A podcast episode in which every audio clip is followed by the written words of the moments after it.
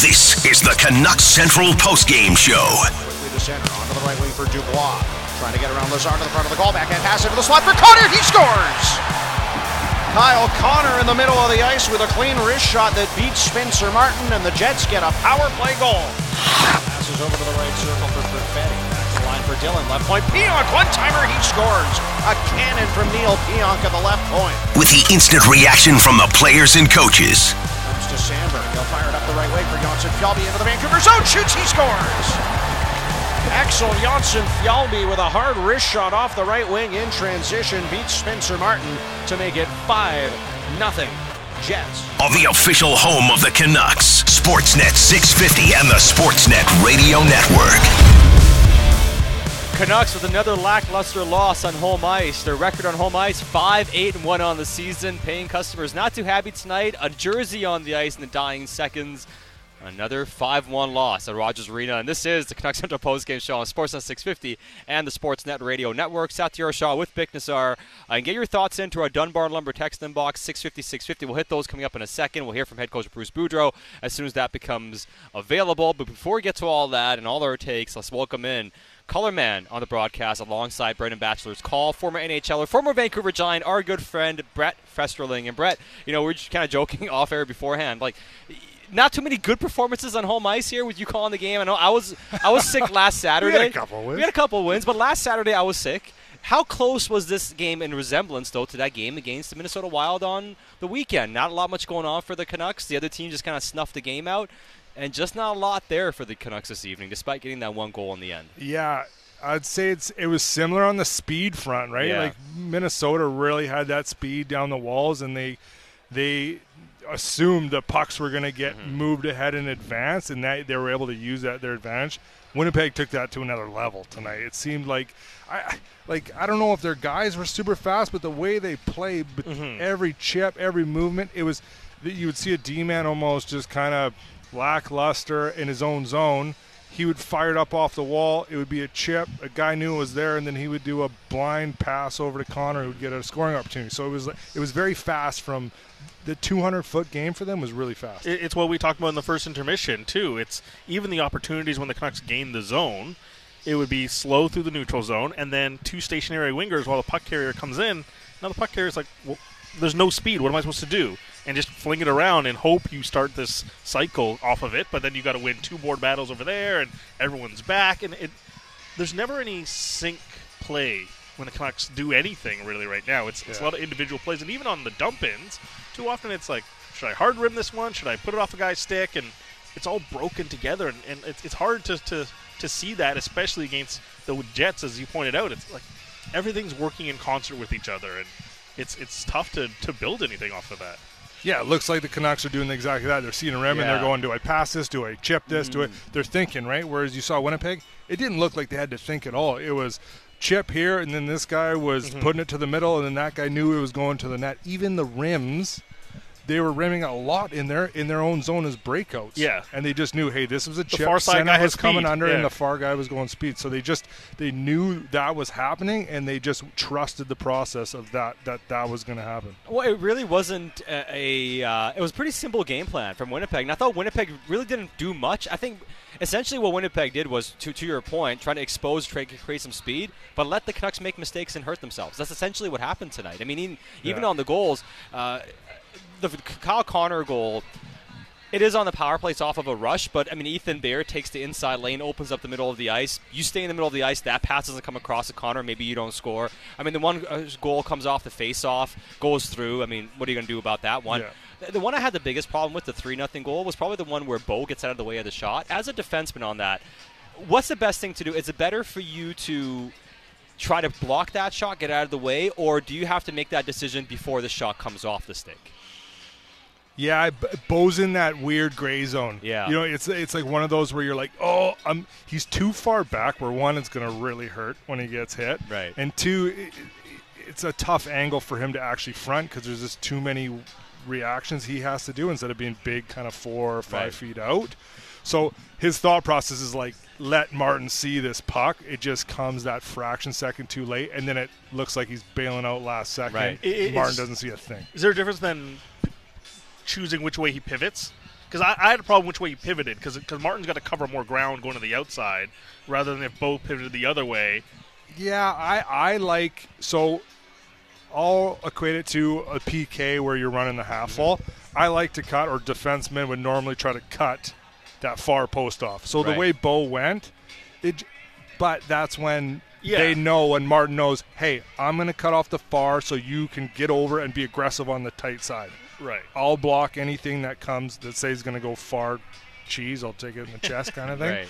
But that's if they have already kind of pre-discussed that and Those they know the that's rules. the wavelength Yeah. they're on. Yeah. Right. Well, and it's hard to know exactly, but to your point, I mean, there wasn't a lot that Winnipeg was really trying to do. I thought. I thought they were just stayed. Ma- they maintained their structure. Didn't make a lot of mistakes. Clogged up the neutral zone for the most part. Canucks made enough mistakes for the Jets to capitalize. That, that to me was kind of the story of how this game unfolded, and that's the problem with this Canucks team when they play teams with structure. They don't have the discipline to maintain their own structure, and they can't play a boring game. Like this should have been a one nothing zero zero game for about 40 minutes, and then we see where it goes. And instead, it's blowing wide open before you get to the third. Yeah, but I mean, I would give Winnipeg credit on this. Yeah, they, they've had a lot of success with this, but you're right. They're not. They're really good at simple, Yeah. structured hockey. They, they did nothing crazy out of the ordinary systems or breakouts or power plays. It was really simple. It was way more chips compared to like the mo- more like kind of skilled teams you see, especially in this era. Like they didn't really, they weren't toe dragging through the neutral zone and taking it back and stuff. They really Yeah. moved it ahead. Chi- they had so many chips, so many rims, but yet they use it to their advantage somehow, which is not something you see regularly right now in the NHL. It, it felt really patient mm-hmm. constantly. Like even the fourth goal, it's two guys at the top of their own circles, and it's like, yeah, we'll just break this out really, really easily. And Gagner is going to be there on the weak side eventually to convert this chance. But even when the Canucks were trying to break out, it was just we'll put an arm's length on the on the winger. And as he comes back to support the puck, we'll just force them back. And there's so many times in that second and third, the Canucks demon would get the puck out to Joshua, Garland. I, I'm just naming wingers here, Yeah. not trying to pick on anyone. But then the puck would be back in the zone because they're being forced back up the ice and just letting them repel everything that was in front of them. Nothing got behind them either. No, every Canuck felt like there was a Winnipeg Jet in their Yeah. pocket. The one shift there, I, I think it was Gustafsson that was uh, maybe checking Stillman in front.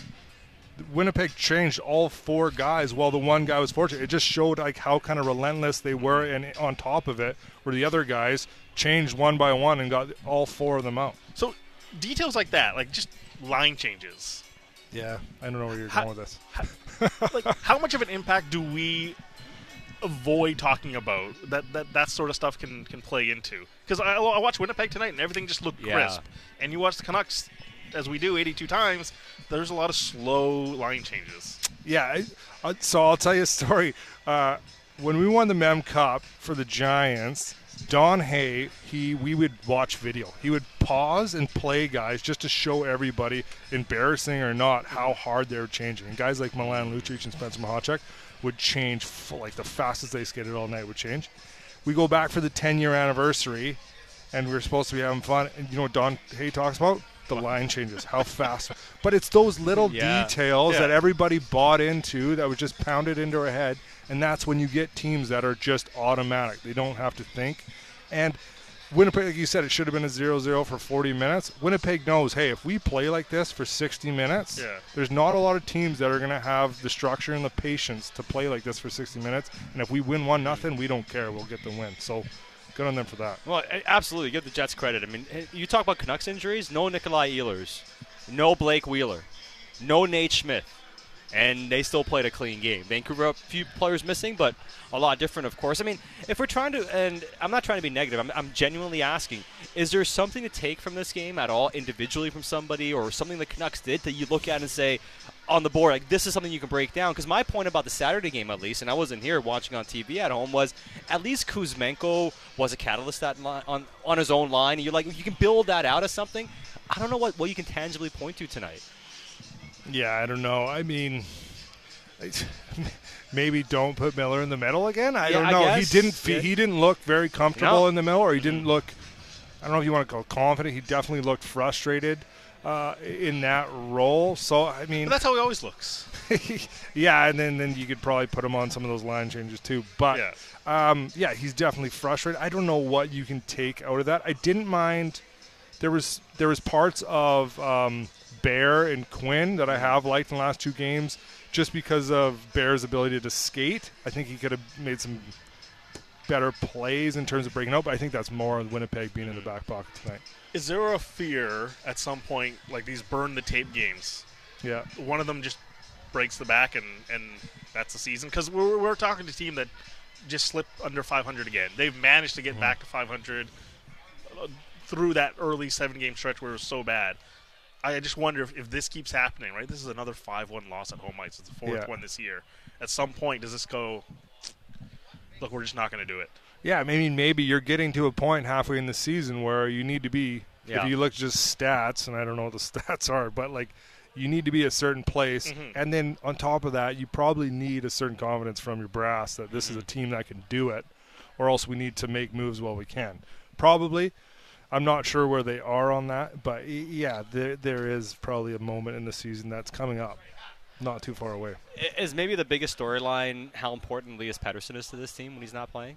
Well, he's very important. Yeah. he's very he's huge down the middle. Yeah. I think another storyline might be they probably need more I don't want to say defensive minded, but a forward that can log those type of defensive Or defensive Minutes? center, at Yeah. the very least, right? or just I don't even know if you need to go defensive center. It's just more if you watch a team like Boston Mm-hmm. or Tampa and you just watch how they come and support D-men on this from a center's perspective, low and they're just in the right positions. Pettersson do, does that. A lot of the other centers don't, Mm-hmm. and I think that's a glaring kind of weakness with the Canucks. They just seem to get there's a little between their D and their center or their low forward is what it really should be, but there is kind of miscommunication there and a lot of opportunities against for that. just feels like it, it just for a team that already isn't physically fast, like missing out on gaps like that just clogs everything up through trying to generate any sort of speed. Yeah, exactly. You, yeah, you, I mean, you said it perfect. There was two moments through this game where Kuzmenko did like a drop pass in the in the neutral zone, and someone was playing fast. It's like, well, there you go. And yet Winnipeg was like time and time again, they're just able to find that hook play, and someone's skating fast into stationary players. Whereas like the Canucks, it just it, it, a moment like that in the in the defensive zone, just trying to get your your your low forward involved, just always seems like such a struggle. And I, I just like don't know how you're going to create the speed. Yeah, exactly. And th- there's a recognition there, and yeah, generating that speed, where even the where, even like a winger can fill in. You know what I mean? Where you can cheat a bit, but the winger recognizes, hey, I'll Right. fill this defensive spot and let him go. Where you kind of give a, a different look for for the opposing D man. But yeah, I, I'm I'm on board with what you're saying. Uh, before we let you go, Brett, uh, on just a player I wanted to ask about, Josh Morrissey.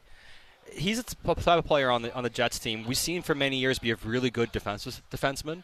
This year, he's taken another step, and we saw him get you know uh, more on the board here tonight as well. What do you see about a guy like him that's just so complete in how he plays right now? Like, has he taken that step to becoming like one of the top end defensemen? Because it seems like he does everything well now. Yeah, I I would.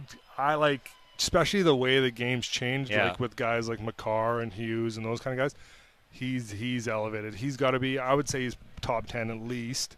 And then just he's so smooth about it. He doesn't really see. He reminds me of like Hughes, but like the, I when I played with Niedermayer it was the same way, right? Like the way they skate and the way they play, they just don't even when there's a block shot or they get picked or something, they don't really seem in danger. They just kind of have that ability to smooth, get back in the play, take it off. He did a couple things on the blue line tonight that he made look so easy that would make me absolutely shiver. Like he did a mm. couple pumps, backhand spinoramas on the blue line. Like what? I would I would have never even thought. you like we're granted we're talking about one of the best D men in the league, but yeah, he I think Yeah. he's almost underrated as Mm-hmm. a top ten D man in the league, and people don't talk about him enough. I think he's really put himself in that discussion so far this year with how he's played. He's Brett Festerling. Brett, fantastic work, man. We always love having you on the post game show. Hopefully, next time we have you on, and we'll we'll be talking about a Canucks victory or more positive things to say about the home. Yeah, team. I would love that. That would be more fun to do. Definitely. Five, eight, and one now. The Canucks home record after the latest latest loss. Keep your thoughts coming into our text inbox. He's Brett Festerling calling the game alongside Brendan Batchelor here tonight on Sportsnet 650.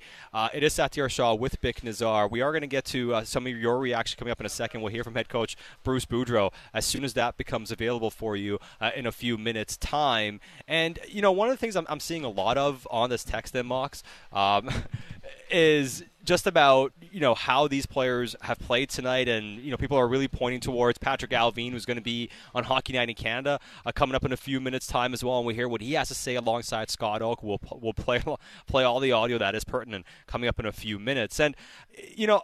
Uh, there's a lot of text here in terms of like maybe some positives. Trucker James says Pederson did not look out of place, and my reaction to that is yeah, he was just as ineffective as, as anybody, everybody else. Like he fit right in with how these guys play here. Like that's that was my reaction to it from how these guys. Like I, I honestly, Bik, like I, I'd be I- hard pressed to take anything away from this game for someone like Lane Pederson. Yeah. You're, just, you're thrown into the spot, playing with Nils Hoglander, Sheldon Dries. And it's like, yeah, go figure it out. Like, I, I'm, like, I mean, I, I, I'm honestly, I'm, I'm being as honest as I can here about this. There's nothing redeeming about this game you can take away. Like, I, I, there's not, not a single redeeming take I can have about this game tonight. Uh, they won 58% of the faceoffs. Sure. Great. Uh, 15 of six, or sorry, 15 and six for Bo Horvat in the draw. Good. I mean, Bo got another goal in a game he wasn't all that great in. But hey, it's like I saw Ian McIntyre text it out. Canucks lose, and Bo Horvat increases his value even more. It's like a double whammy on it. I mean, that's kind of the perfect game. I guess so. Up I- the if- value. If, if you're in a rebuild, anyways, right? This is a uh, perfect result. A goal, adding uh, 23 now. Sorry, 22 on the season, yeah. And you improved your uh, lottery odds. So how many times have we seen jerseys on the ice on home ice so far? We saw the first game. This is second. Like this is the second or third time. There's another game. I, I think thought. this is the third. I believe it's the third time. It's at least two. Yeah, someone can text in. And the, I can't. the thing is, like after the first one, I, I, I stopped keeping track. right, and I can't even blame fans for like, but these are really bad home performances. Mhm. Like really bad home performances. It's one thing we, we always talk about this. Like, hey, if you go on the road and stink it up, stink it up on the road, show up in front of your home fans, at least play with fire, f- play with you know some some motivation. How many listless home performances has this team had? The last like real again, there's been entertaining games at home. Obviously Montreal and all that sort of stuff. They're down four nothing. Yeah, but the last like solid win on home ice, I could argue was November 18th, so over a month ago. That was against the Kings, four one. Now the Vegas game, oh, the, sorry, they lost the Vegas game at home. Though they won the one on the road. Yeah. So yeah, honestly, it's November 18th and November 3rd against Anaheim, where they won 8-5. Yeah. And even that, it's like you give up five goals to Anaheim. Yeah, and it wasn't a clean game, but hey, at least you won the game. You can you can Yeah. call it entertaining. This was an entertaining. I mean, for Jets fans here, they were entertained. But this is a stretch we talked about. It's like okay, you got through the the Arizona, Montreal, San Jose part. Like at the beginning of December, we said that stretch you probably get some wins. They got three wins again. They they weren't fancy, uh, but now this back half of December was going to get tougher. Winnipeg, St. Louis, Seattle, Edmonton, uh, Winnipeg again uh, at the back end of the month. Calgary again. Islanders, Colorado, Winnipeg, Pittsburgh, Tampa, Florida, Carolina, Tampa, Colorado they had their easy part of the schedule sat so far this season, and they've they're one game un, under 500 now. Yes.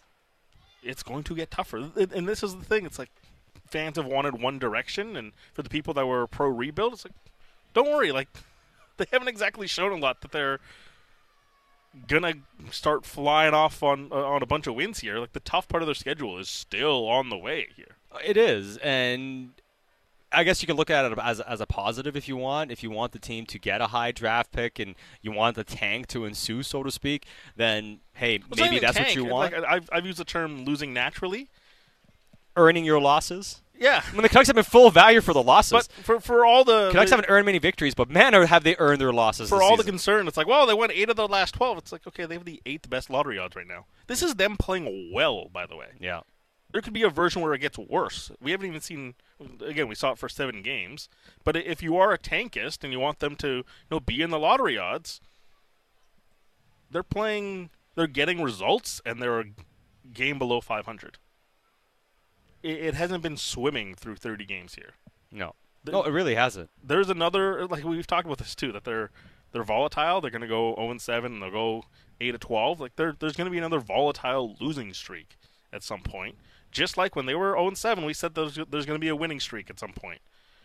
That's what this team is at this stage. They're five. They're just under 500 right now. Mm-hmm. That's what, what what they are. And yeah, I mean, they had one four of their last five heading into this game. Now four of their last six. But and now, Nashville's got a game in hand. Arizona, like Arizona is sneakily close to Vancouver. Yeah, and that's not a good hockey team. But you know what they do actually? They they play hard. They work hard. They work hard. They defend. They try to defend at the very least. Something you can't say about this Canucks team, at least in that effe- effectively so far this season. A lot of reaction on the text inbox. Uh, the Canucks are one direction, split up, and never getting back together. That's oh, that was sad. One Direction. You're a One Direction fan? No, no. Just, I, I couldn't name you three One Direction songs. Uh, Tristan from Poco. I have season tickets, and I've been to nine games this season. They have lost every single game I've been to. Rough. That's rough, Tristan. Five, yeah, eight, and one. I mean, they they have nine losses on home ice, and Tristan's been to every single one of them. I mean, let's, let's, that's rough. That's yeah, man. Shocking luck. But you can just go through it. Okay, Winnipeg tonight, Minnesota last Saturday, uh, Montreal, Arizona. Uh, those were nice, fun, energetic wins but like their losses are bad losses. Florida, Washington, listless. Vegas, we talked about. Uh, Anaheim, where you had a lead, and it was just like, yeah, we'll, we'll come back. Don't worry about yeah. it. Uh, New Jersey, another five goal performance on home ice. Buffalo put up five goals on on home ice. Yeah, I, I mean, you know, uh, somebody texted in unsigned and said, Bruce from Whitehorse, how do they play so much better on the road? They are better on the road, but they're 8 6 and 2 on the road. They're two games over 500. They're four points over 500 on the road. So it's not even like they're great on the road. They're better on the road, but it's just marginally being, you know, a few points over 500. It's not it's not great, you know, but yes, it hasn't been fantastic on home ice. A lot of reaction on the text inbox 650 650. Um, Marcus and Gibson's Vancouver Canucks were face-offs win championships. A little tongue in cheek because they don't. Mm-hmm. Ryan and Chemainus. Uh, hi, Satin Big. Canucks are still stumbling, fumbling, and bumbling. Bruce, where is it? Ryan and Chemainus texting in. And Jazzy, great game, 10 out of 10 performance, dripping in sarcasm. Uh, this one, why didn't they pull Martin and give Collin Delia a chance to get some time? I said the same thing. Um, After the fifth goal, but I mean, with 12 minutes to go, it, like the, the, the, time to do it it's was, over. It doesn't matter at that yeah, point. Yeah, the, the, time to do it was in the second uh, intermission. Uh, if you if there was ever a moment, that was it. But like honestly, yeah, I know. You, you know when we talked about Bruce not pulling the goalie? Didn't think they earned the opportunity to go score a goal. Did they even earn the opportunity to get jolted with the goalie change? Probably not. I mean, we'll hear from Boudreau after the game. I'm sure he'll say something along those lines. Brandon and Poco, well, that was two and a half hours of my life that I can't get back. But hey, we have a couple hours to break it all down, so stick with us here, Brandon. Bernie from Kelowna, another feeble effort on all on behalf of this Canucks team. I'm thinking the fans have had enough of this. Another jersey on the ice pretty much says it all, Sat. That's Bernie from Kelowna. And Bernie's right. I mean, Bernie texts in and, and watches the team all the time. And mm-hmm. I know I've talked to Bernie a lot, and he used to play the game himself. And he gets super frustrated with the, these types of performances because these are details things that we're seeing this season, right? And we talked to Brett about it as well. And it's it's one thing to lose, it's one thing to not look good, but it's another thing to play like you don't have the habits of an NHL team. And that's the most frustrating, bewildering part of what you're seeing from this team. It's like you're not even doing the basic things right. And I refuse to believe, Bik, that these players are incapable of being on the right side of the puck. They're in the National Hockey League. Look, we were talking about line changes. Yeah, you can, can skate you hard to a line change. That's not like you don't have you don't figure that out there, in the National Hockey There League. is nothing that the other team is doing to deceive you to to change hard. Yeah, it's no. just are you willing to get there? And this isn't a this year problem, by the way. This is a multi-year problem, and I would argue the two biggest culprits of it are J.T. Miller and Bo Horvat. They don't go to the bench hard. No, they don't. Ever. They don't. They, they never skate hard. To, and we're not, we're not even talking about back checking and then in the second period, Anthony Cirelli is going to get his first. Yeah, you're right. It's only his first, but he's only played. This is his seventh game of the season. So Tampa wins this one 5 1. Here's Marty St. Louis post game. You know, a lot of people are asking for James. This text unsigned. Well, I, mean, I think staying patient. Um, rebuild is not necessary.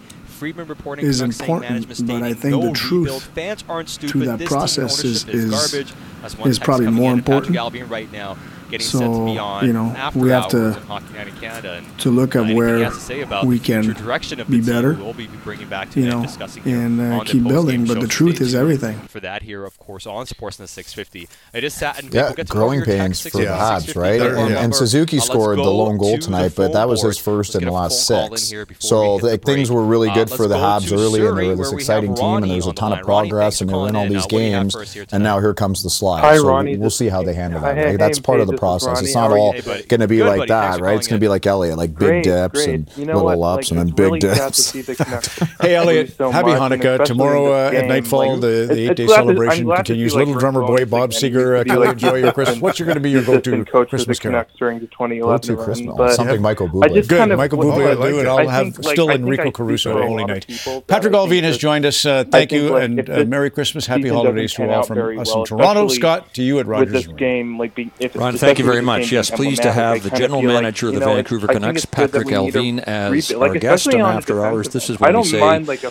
you join us under less really than ideal if we had, like, circumstances, given the result tonight. Uh, to rebuild, try to lighten the mood here a bit before we start. Before we get to the Canucks' current events, and there are many of them, think we should let including a tough loss tonight, I um, want to take a quick look back fully, on your playing fully, career. like, that you have said it was less than rebuild, you distinguished. know? Uh, in fact, you've I called yourself a dirty player, but you've not been forgotten, Patrik, because we know- have you know what found I this mean? for Like, sale online. A Patrik the Canucks Allvin since Resort took Pensacola I Ice Pirate Rare and I think the inaugural team needs to 96 rebuild 97 East Coast League? I card I for really wanna see 99 pence. So, as a guy in the UK selling this, a plan after uh, that's about a pound. It's a dollar sixty much of a Canadian, I think, and think it would shipping though is one pound fifty. So it costs more to ship it than to buy it. Good deal, Patrik.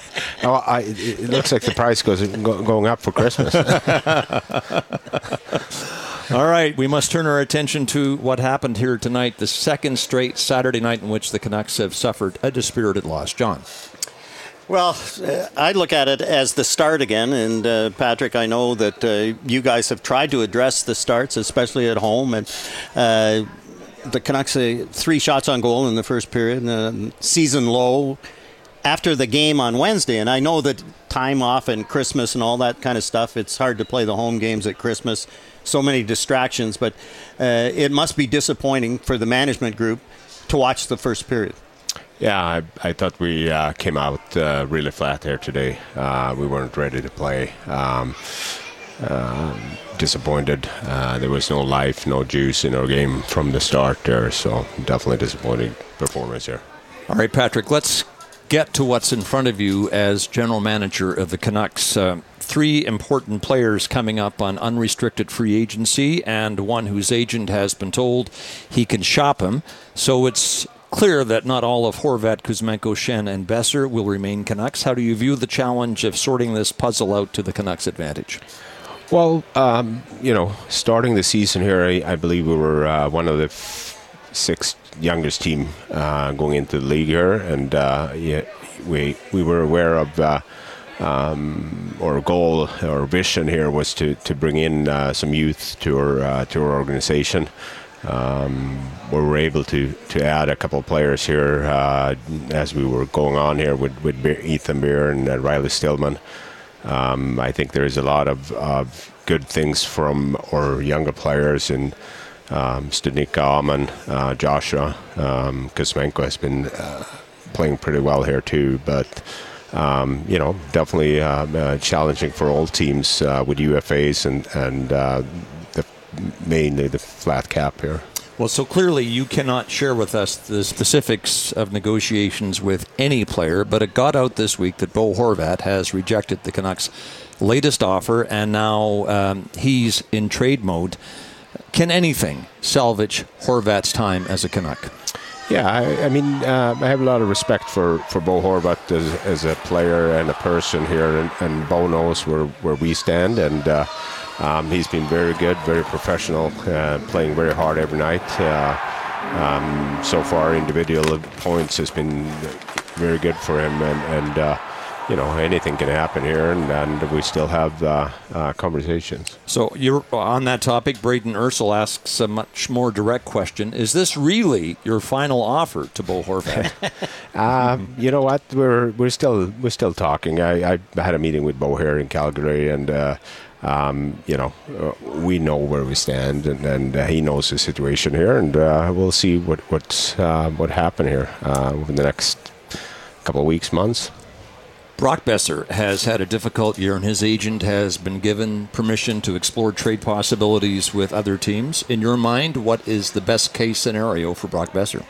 Well, I think Brock Boeser is a good hockey player, and uh, Brock has never asked to uh, not play for Vancouver. He he loves it here. He wants to be here. Uh, he's still 25 years old. I believe he's a he's a he's a good hockey player. Uh, he had a tough um, off season here with his with his dad passing away. Uh, he was he was dealing with uh, illness here um, this week was the reason he didn't play here tonight. And uh, I don't know uh, where you guys get all the information about uh, his agent uh, uh, getting. Uh, allowing to talk to other teams, but as, as far as I, but that is true, right? I don't know who said that. I have never said it. so, all right. Um, the R word. You've got two to choose from here: retool or rebuild. Where do you stand on both? Um, I think as a as a team in, in today's world, you you always uh, building. Um, you know, you're never never satisfied. You always brick by brick, and, and when you're actually winning, you start building again. So, um, I don't. Uh, uh, you know, we're not. We I guess we're just continue to build there. And uh, as I said, Jim, when Jim and I came in here, um, there was a lot of good young pieces here on the team, and we want to continue to add uh, uh, younger players, uh, preferably 25 and younger, and uh, I think we've been able to do so at this point. But it takes time. Well, you look at Buffalo, and to me, teams like Buffalo and that that did go and just say, "Okay, we're rebuilt," and they don't make the playoffs eight years in a row, and you just you say. You really want to do that? I know that the fans, and I'm a fan now too, but as a, a former player, nobody wants to be uh, involved in that. And even the young guys, when they come in and you get first round pick, Edmonton all those years, first round pick, first overall pick, all those years, and you still miss the playoffs. And then those young guys are gone before you even get the rebuild going. Uh, Patrik, before you go any further, is there an assistant GM's job available for John Garrett? yeah. I have a hockey card that yeah, says that. Yeah, Is now assistant GM? Yeah. Uh, all right, here's a question from uh, the the handle is Rutherford's First Christmas, but it's a reasonable question. Do you and current management group still see this team as one on the rise, or has the start of the season and what we've seen here tonight changed the opinion on what you have here and the direction in which you should proceed? Uh, first, I, I, still think we're, you know, it, as I said, it takes time to change the, the, the standard, the culture, uh, demanding more of each other. Um, and our vision stayed the same. As I said, we were trying to to uh, add younger players here and, and continue to build. Uh, we have a lot of good good player on the team here on our team, and and uh, I think we've been uh, very inconsistent. Uh, um, at the start of the season here, uh, so we need to find the consistency here in our game. Um, so nothing is nothing has really changed. Lots of fans were screaming for a rebuild here at the end of last season. That was neither yours nor Jim Rutherford's uh, preference. But given the challenge that you face with UFAs and the Brock Boeser situation, is it possible that you're going to find yourself in a rebuild situation, even if it's not your preference? Uh, you know, again, we're we're trying to, to stay the course and, and have our plan and, and sticking to it here. And as I said, we we're the sixth uh, youngest team in, starting in the league. So we, we got a lot of young, good players here. We need just need to add and continue to build here and, and emphasize on the right things here. Uh, I think a lot of players are taking a step. Um, everybody wants to win every game, but I, I that's that's unfortunately in this league. It's the parity of the league is good. Question from Jay Canuck. The two years Pittsburgh won the Cup, they were fourth and second in the league. You aren't really a just get into the playoffs kind of GM, are you? He makes that statement in this question. How do you see the Canucks becoming a contender like those teams? Yeah, um, as you said, I, I think the preparation of 82 games, you, you, you want to see improvement from, from day one to day, to game 82 because after game 82 there is a there is a different hockey. Um, and as I said, this up to this point we've been very inconsistent. You are not responsible for anything that happened here before Jim Rutherford hired you last January, but you do know the Canucks have had a difficult decade since getting to the Stanley Cup final in 2011, been around uh, 500 while trying to make the playoffs every year. Do you sense that Canuck fans have had their patience worn thin?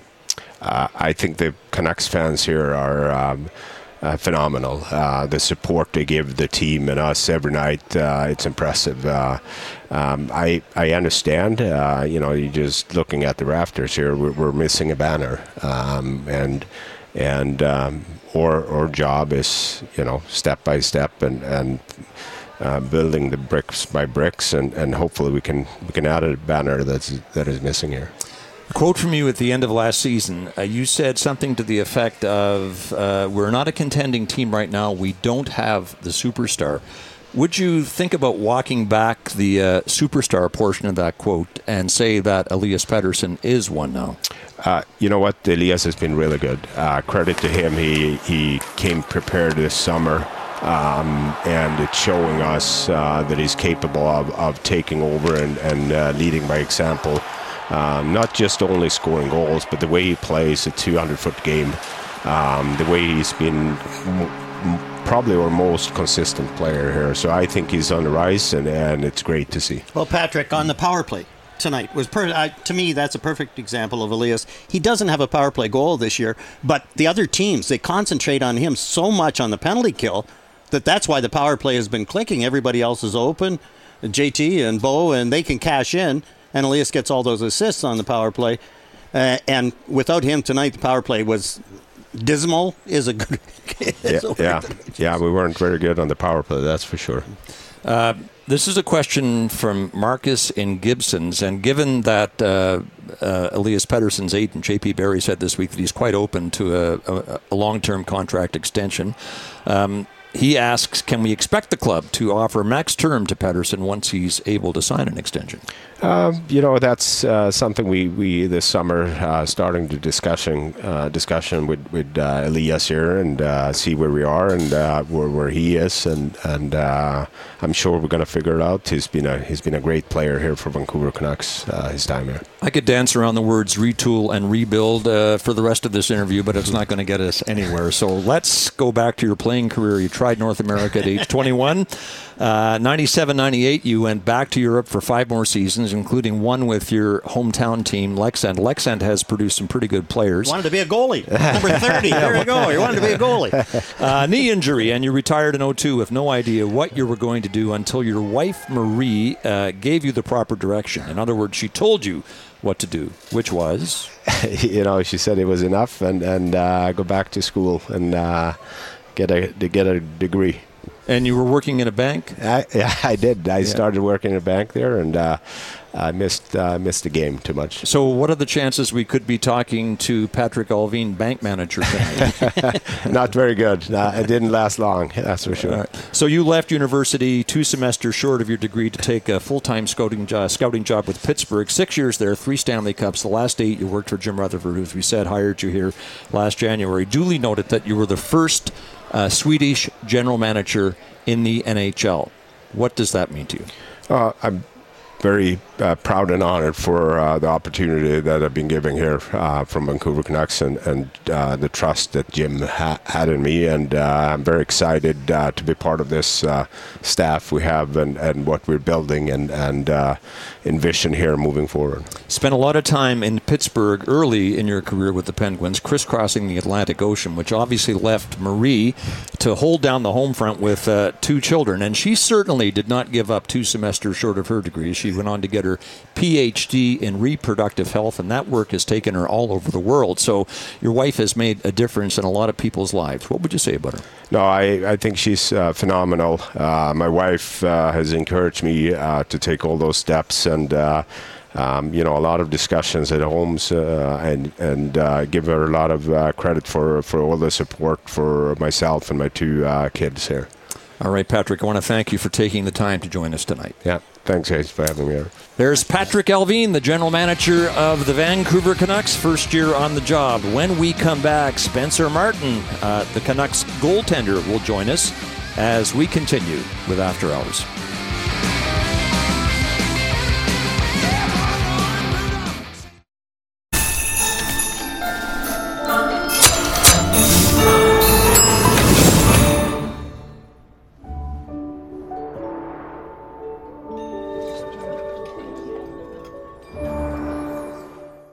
There are lots of ways to bet with Bet Rivers Casino and Sportsbook app, but there's only one way to play responsibly. That's why we developed responsible gaming tools that can help you take charge of the way you play. Tools like time limits, deposit limits, wager limits, and even cooling off periods. They're here if you need them because we're here for you.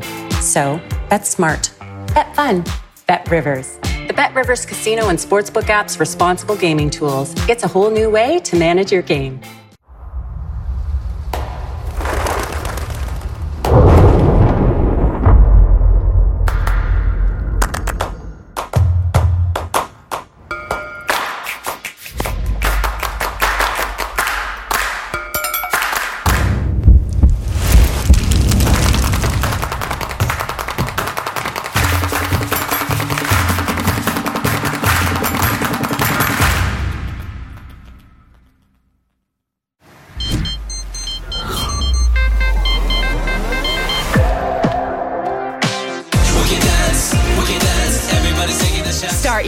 On the right foot with a McDonald's BLT McMuffin.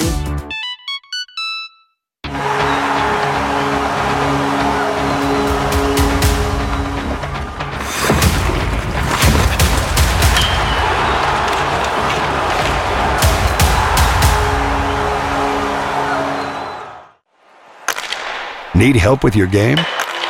You ask a teammate. Need help getting there safely? You rely on the Jiffy Lube team. Jiffy Lube, keeping you moving.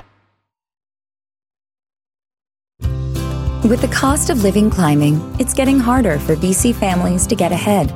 So, to help make life more affordable right now, BC and Canada are bringing down parents' childcare costs.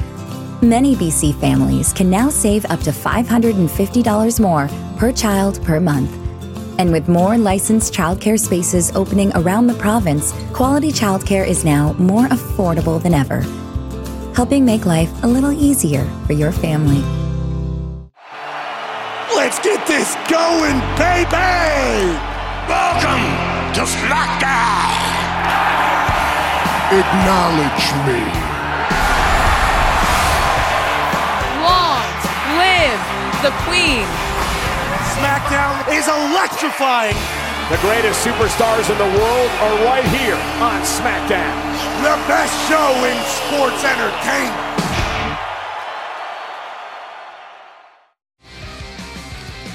Back with you at Rogers Arena, where tonight the Canucks fell to the Jets. Spencer Martin went from number five on the Vancouver goaltending depth chart last season to current starter. Tough loss tonight, but you're still 9 4 and 1 on the season, so those numbers don't sound bad. Um, let's deal with the game we just saw. John. Well, it was one of those games where the first period, uh, you know, I, am sure when I was playing goal too, it's the same thing. Uh, you want to be home after that big win in Wednesday in Calgary where the team came back and uh, you get the shootout win. You stopped all three in the shootout, which is uh, nothing short of amazing. Every goalie wants to do that. And then only three shots, four. And the Jets with in close shots. Uh, the first goal, I mean, Kyle Connor is one of the best snipers in the league. He's got a 10 feet out right in the middle nine times out of ten he's going to score. Yeah, I think uh, you know we didn't we didn't come out the way we wanted to, obviously, and it's something that we got to solve. Um, you know, coming home after a couple of big road uh, wins lately, uh, we haven't had the efforts that we want, but. At the same time, we didn't lose the game in the first period just because we've we've shown that we can come back in games. So uh, I was trying to hold it down and, and give us that chance. All right, let's move on, shall we? Yes. You okay with that? Perfect. Okay. uh, you've been in the spotlight here since you took over from Thatcher Demko as starting goaltender. One thing I've noticed in your interviews is that you are brief and to the point. And this is nothing new for you. We have dug up your draft day interview when Colorado took you in the third round uh, of the 2013 draft. Uh, feels amazing. It's a dream come true to hear uh, your name called, and especially to a you know awesome team and an awesome organization like Colorado. To be honest, I expected to be a bit more nervous than I was. Uh, come draft day, come today, it was just uh, relaxed and uh, with my family, uh, a lot of celebrating, and it was a lot of fun. My grandparents, parents, sister, and my girlfriend. They've been amazing, bringing me into the league in Mississauga. Um, you know, being drafted there uh, was a dream come true. Coming to my home team, and uh, uh, it's been a lot of fun. we got a lot of great leaders, or we had a lot of great leaders last year, and uh, going forward we will too. All right, we get the point. uh, Six yeah, questions they- you were asked in this interview, Spencer, and the longest that's- that's answer. bad. That's not too bad, right? No, no. The longest answer though was 11 seconds. Yep. You cannot do that here tonight, or John and I will be out of questions in five minutes. Uh, okay.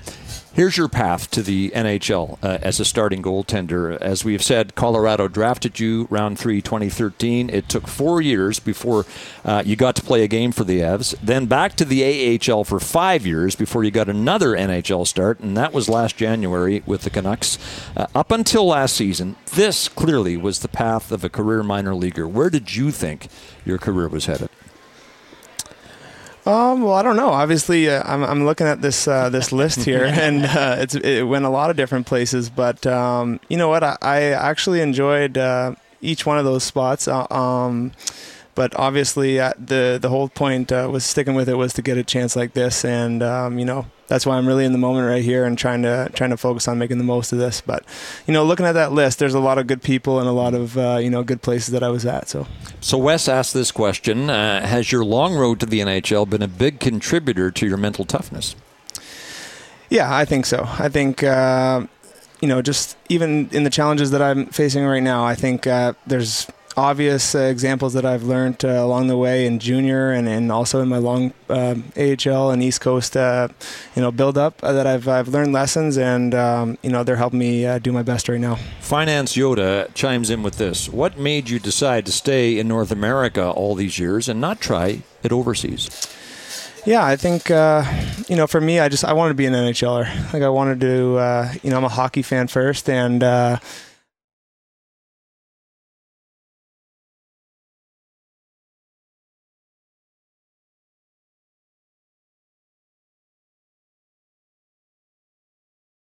uh, the Jets do anything spectacularly well, Bik. I mean, look at it five on five. Their high danger scoring chances are pretty much average. Their goal creations, chance creation, average. Expected totals, pretty much average, but they have elite goaltending. Well, the Jets played hard in the first 14 minutes. Yeah. And then just managed the game, just intelligently managed the game. It, it's not that they didn't play hard, it just they didn't have to push because the Canucks didn't really push them to kick it up into another gear. They were pretty much in second, maybe third gear for most of the evening, and the Canucks were in neutral. Mhm. Never even put it into first gear. No, I- yeah, they've been kind of stuck in that spot for quite a while now. Uh, Marcus and Gibson's Collin Delia start incoming? Question mark. I mean, probably one of the back-to-back games. Wouldn't you imagine on the weekend? Uh, yeah, Thursday and Friday, right before Christmas, Seattle, and then you travel to you're you're at home versus Seattle, and then you travel to Edmonton. You'd assume uh, one of those games. Uh, I'd maybe do the Seattle game, so you give McDavid and Draisaitl to Mhm. Spencer Martin. Uh, but I would assume you those games are going to get chopped up. Yeah. No, we we uh, you would imagine, and I think at this stage with how things are going too. I mean, you probably needed Spencer Martin to give get a little bit of a reset, and uh, even tonight, I didn't think Spencer Martin was at the top of his game. Maybe a couple of them that go in, but when the Canucks don't generate anything big, Mhm. it's hard to be like, hey, maybe you should have saved two or three. It- it's- he could have let he could have let in two goals tonight. You still lose the game. You couldn't let in one goal. Yeah, because the last one's a garbage time goal anyway. Yeah, like I, I put I, I look I know Yeah. it's it's Bo Horvat's twenty second goal of the season and that's he he continues just tipping these pucks in uh, at a great rate and I, I just I just don't look at that and say oh yeah he's he's definitely Spencer Martin like he, he was definitely a reason why they lost this game it, it's it was, it was a garbage time goal and, and he, he would he would have needed to put on one of the best performances uh, you'll see all season for them to have gotten a point out of this game. No, I I mean, I- I'd say that's true, and you know we'll hear from Bruce Boudreau coming up here momentarily about uh, how this game unfolded and, and what his thoughts were uh, on the game overall. And you know it's just hard to kind of continue breaking it all down when you, you when you look at where the Canucks found themselves with the game coming into it and the things you wanted to see from them, and you're not seeing them uh, from this group so far. And you know those are the big problems with this team right now. It's I'm not sure what the answer is as far as finding them, but uh, the man making decisions in the front office is general manager Patrik Allvin. And well, we mentioned he was on after hours, and here he is after the game. Canucks lose 5 1 about, well, what he saw in this game and how flat they were. Yeah, I, I thought we uh, came out uh, really flat here today. Uh, we weren't ready to play. Um, um, disappointed. Uh, there was no life, no juice in our game from the start there, so definitely disappointing performance here. All right, Patrik, let's get to what's in front of you as general manager of the Canucks. Uh, three important players coming up on unrestricted free agency, and one whose agent has been told he can shop him. So it's clear that not all of Horvat, Kuzmenko, Schenn, and Boeser will remain Canucks. How do you view the challenge of sorting this puzzle out to the Canucks' advantage? Well, um, you know, starting the season here, I, I believe we were uh, one of the f- six youngest team uh, going into the league here, and uh, yeah, we we were aware of. Uh, um, our goal, our vision here was to, to bring in uh, some youth to our uh, to our organization. Um, we were able to, to add a couple of players here uh, as we were going on here with, with Ethan Bear and uh, Riley Stillman. Um, I think there's a lot of, of good things from our younger players and um, Studnicka Åman, uh, Joshua, um, Kuzmenko has been uh, playing pretty well here too, but um, you know, definitely uh, uh, challenging for all teams uh, with UFAs and and uh, the, mainly the flat cap here.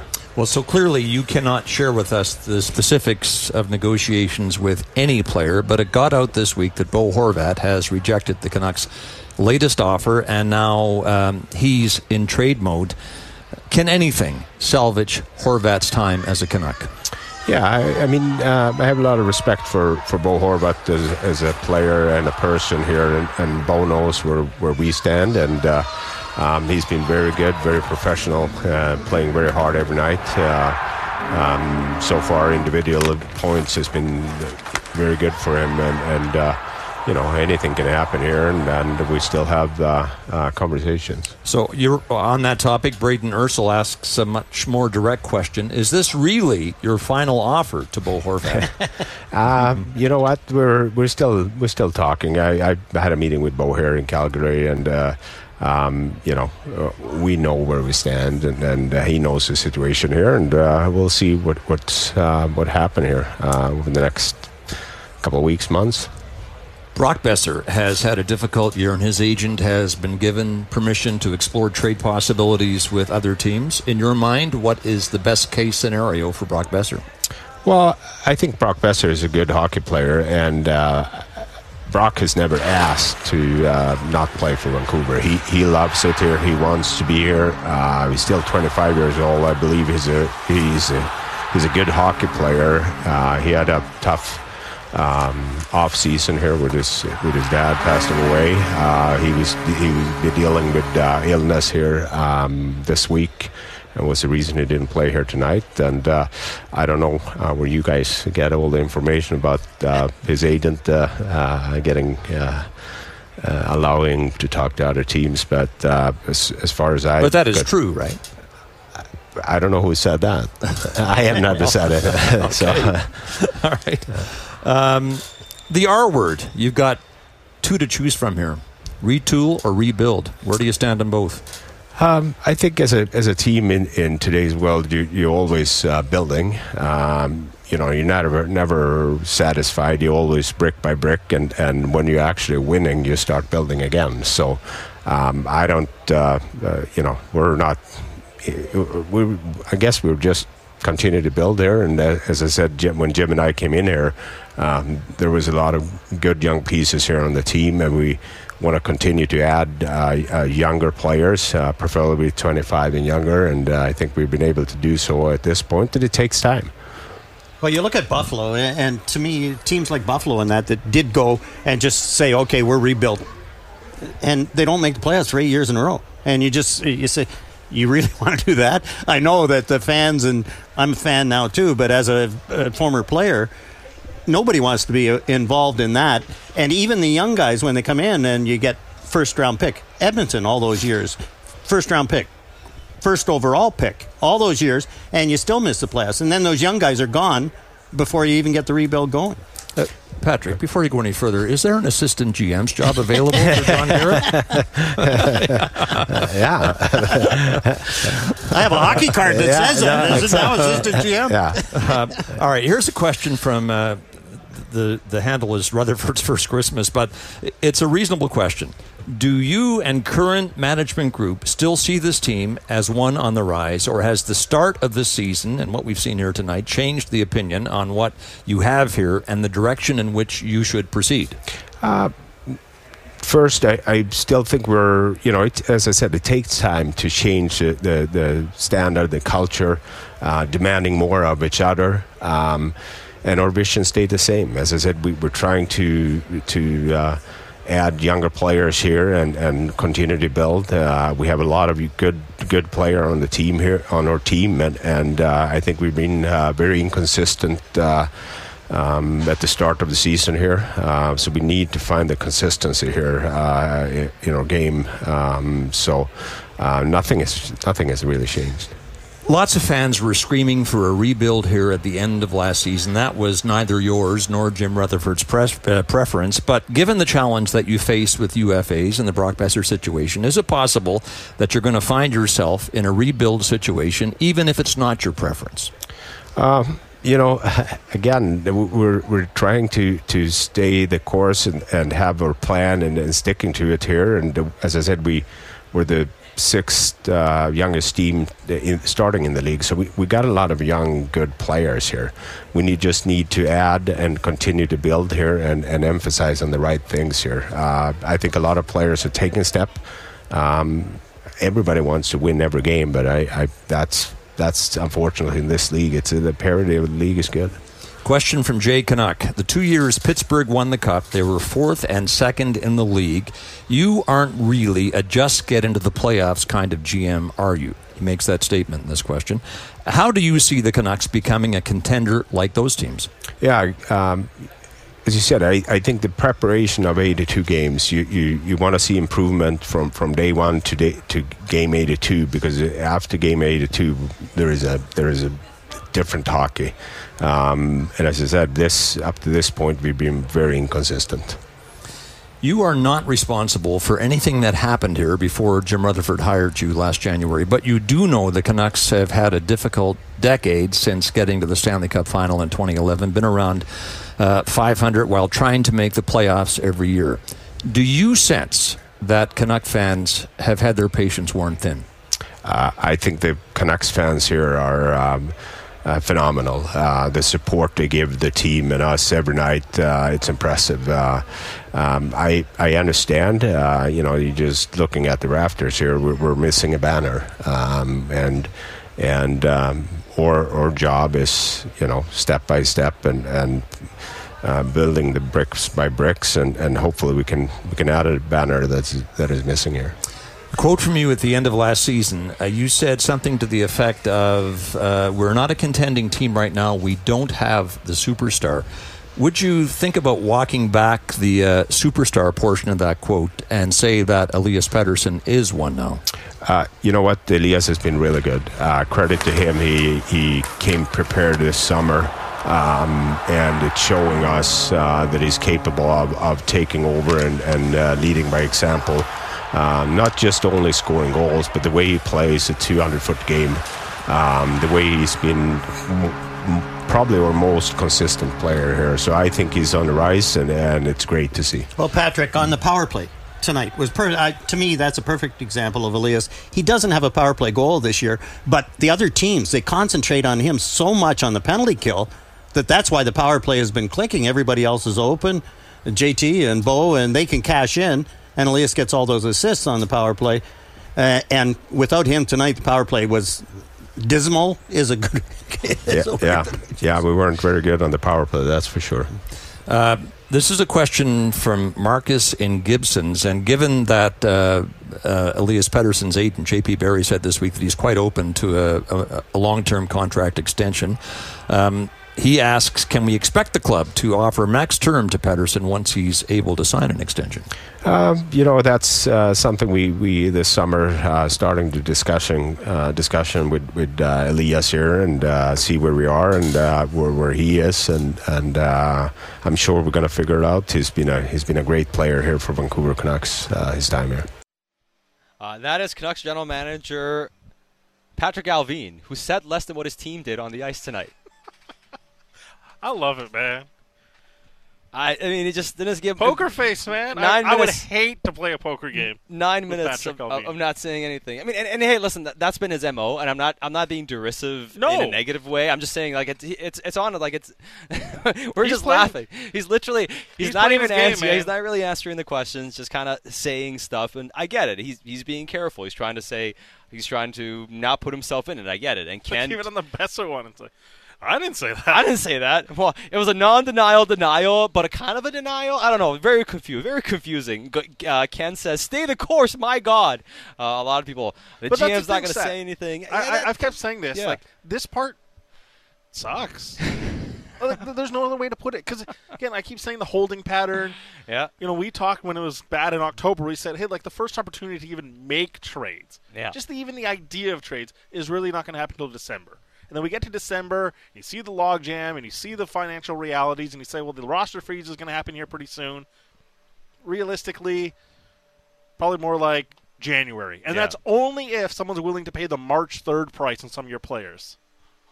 And and Yeah. until you get there, it's just you're stuck in this moment. You are. I mean, I, I, I honestly like I'm running out of things to tell fans to say like, hey, stay the course and all those sort of things because this sucks. Like you- you're you're already in a spot where you don't have hope for the season. You already came into the season with a lot of questions. It already wasn't very stable for your coach and your captain, and that hasn't in any way increased. And until you start to see some resolutions, and I wish I could tell fans like, oh yeah, they can do this sort of stuff now. Yeah. we've sat here and talked. Like, there's no trades available. there, honestly, I, I Like, so the money is not available we- we- across the league. People who are listening to the post game show, you know, we sound like broken records talking about this. We've been talking about, hey, it's going to be hard to make trades until the new year. Christmas at the earliest, even then, doesn't look great because there's no money around the league. And this is not what, you know, we've been saying this for, for months now, really.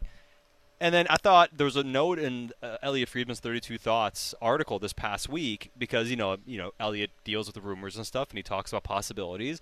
And a GM, an unnamed GM, he said messaged him and said, "What calculator are you using?" Yeah. Because the trades you're talking about are impossible. Like, how are we going to make these trades? And he put that in his 32 thoughts to say there's no money out there right now. It's it's kind of stuck. That doesn't mean the Canucks don't have to make changes. That doesn't mean the expectation isn't that they don't get stuff done by the deadline. It's just about the timeline and where it comes, and they're kind of stuck and, here. and we've talked about it. it. You can make trades right now if you want. It just it's a matter of what's available to you. And two weeks ago, you pitched me the idea of like Boeser for Milan Lucic. You can get out of that contract after the end of the year, and, and that's the way you kind of make it work. Again, right now it makes sense. Does it make sense in March third? Probably not, because now you're close to the end of the year. Exactly. Does something change, or does it make more sense in the offseason to move Brock Boeser? And then suddenly it's you're back to this holding pattern. It's it's when is the most prudent opportunity to try to manufacture positive transactions? And the answer is going to be in the future. Yeah. And and that sucks. I, I go back to like, yeah, that sucks. that really sucks because you might have to watch a bunch of five-one home losses, listless performances like this over again. and over and over again. Now, if if that's what you want, because they need to improve their lottery odds, okay. But in the meantime, you're stuck. Yeah, they, they kind of are, are stuck. And- Man, and, that's why we always come back to it's like it's on the players. They, yeah, 100% it is on the players. But, you know, as far as uh, what Allvin had to say, we're going to play Bruce Boudreau coming up in a few minutes. A lot of reaction to Patrik Allvin, and it's not good. We'll read some of those text messages, messages. We'll get some of your thoughts, and we'll hear from Bruce Boudreau as the Canucks Central Post game show rolls on on the home of your Canucks, Sportsnet 650 and the Sportsnet Radio Network. Back to more Canucks Central postgame show coverage. This is where you talk Canucks on the official home of the Canucks, Sportsnet 650 and the Sportsnet Radio Network. Quinn Hughes, right point for JT Miller. Left boards to Conor Garland. Back to Hughes for the line with a one timer. Tip, they score!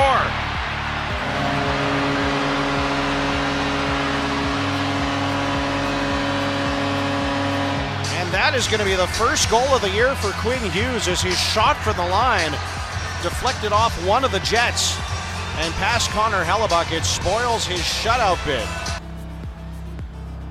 The shutout bid, Canucks lose 5 1 on home ice against the Winnipeg Jets, and this is the Canucks Central Postgame Show on Sportsnet 650 and the Sportsnet Radio Network. Keep your thoughts coming into our text inbox 650 650. Uh, like this one from William and Langley. I was at the game tonight. I took my five year old to his first Canucks game with my wife. I'm happy he still doesn't understand how bad the situation is with this team, but I had to uh, lie to make him think the Canucks were doing great to, to not have it ruin his experience. It is ugly to watch this on TV, but live is unbelievably awful. I'm having second thoughts on Horvat after after tonight, despite the goal, that's William and Langley. Chet and Burnaby says, "Woof, that's the only game I get to go to this year. Putrid." I noticed it wasn't just the fans leaving early. Aquilini checked out in the third. That's Chet and Burnaby uh, texting in as well. So, so a lot of takes uh, on the game itself and, and how bad that was on the ice.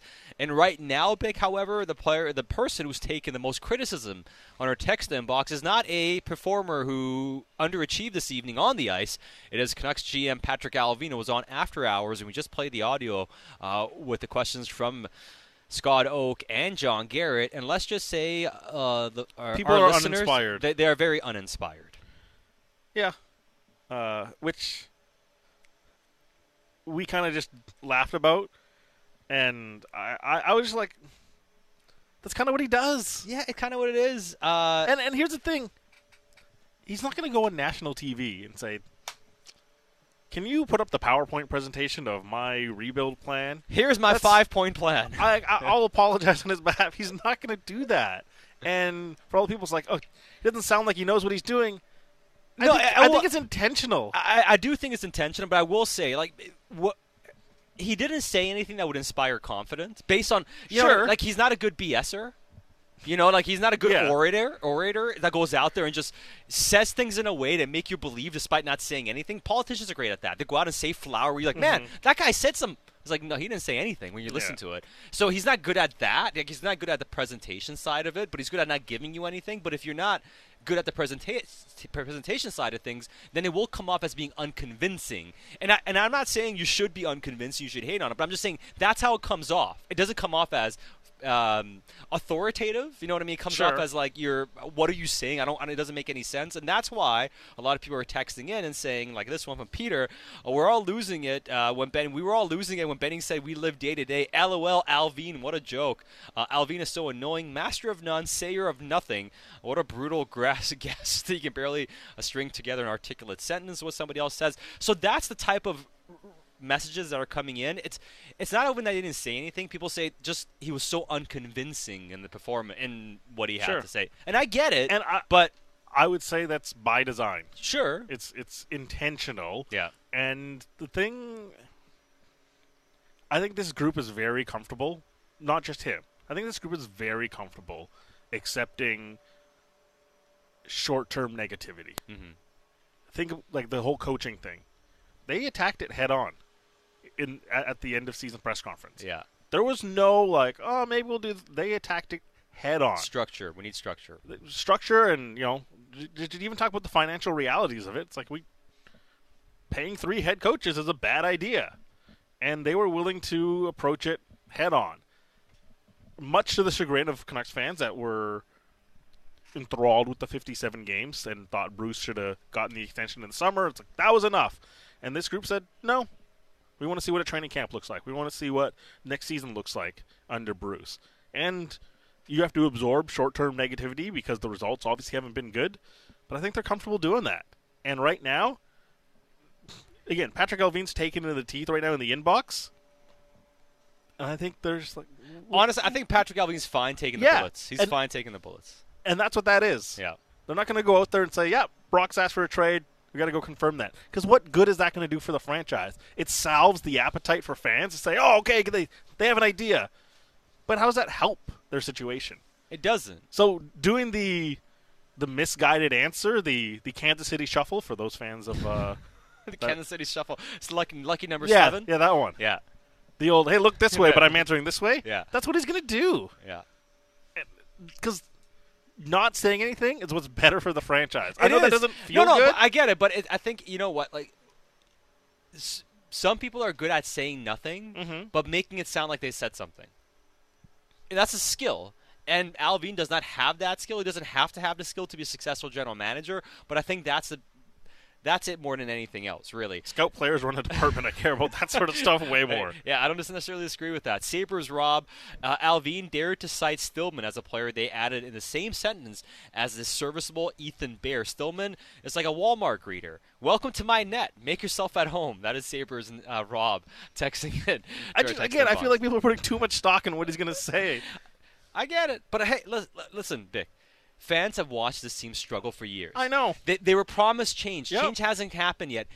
You know what I mean? Like I get it. Like the masses they want change, and every time he comes up to say something, they're not convinced. So I get it. I'm not saying you should be mad at him or he should get fired. I, I agree. Like I'm on the I'm, I'm on board the don't say anything stupid and just get through it. But I can understand why fans are unconvinced when they hear those things. Uh, procrastinators, leaders of tomorrow, is what one text message just said. Uh, Morgan on the road says that's why we're asking for jokes per sixty. I love because jo- look, it's all just stuck right now. It is. Uh, Morgan on the road. Every time the Canucks get back to 500, they put forward an effort like this. It's embarrassing to have to watch. They have to rebuild this team from the ground up. That is Morgan on the road. All right, uh, we'll get to more of your text messages and more of your takes coming up as the show goes on here. As promised, though, we are going to get to head coach Bruce Boudreau. And, well, yeah, they lost 5 1 on home ice against the Winnipeg Jets, and it was a frustrating evening. Here's Bruce.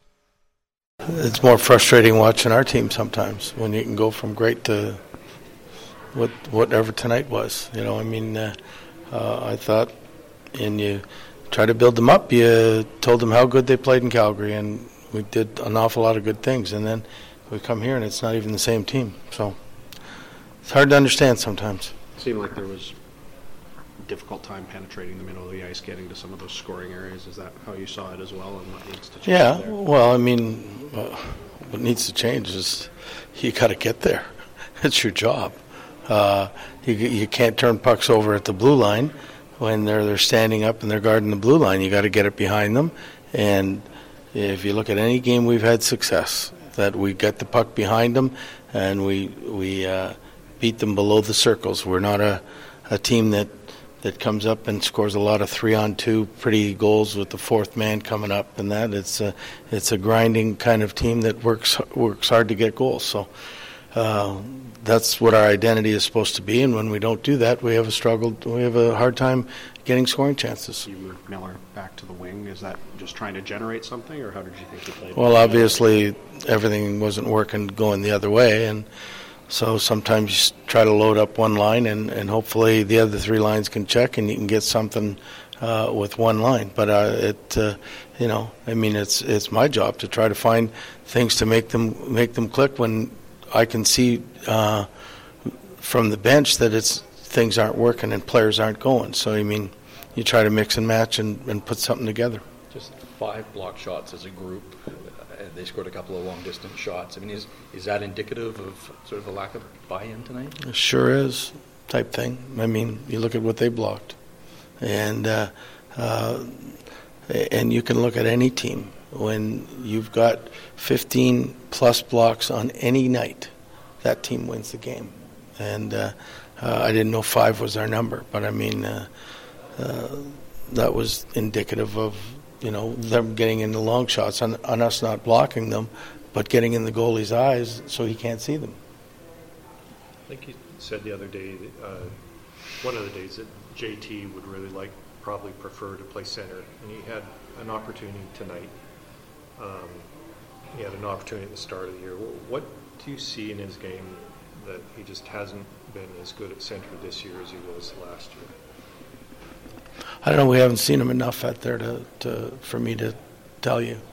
So, I mean, uh, tonight it wasn't the fact that he wasn't uh, doing anything at center. It was the fact that I was trying to get uh, the one line um, going, and maybe if we had one line going, you can almost play them an awful lot and just have the other lines uh, chip in and defend. But that didn't work either.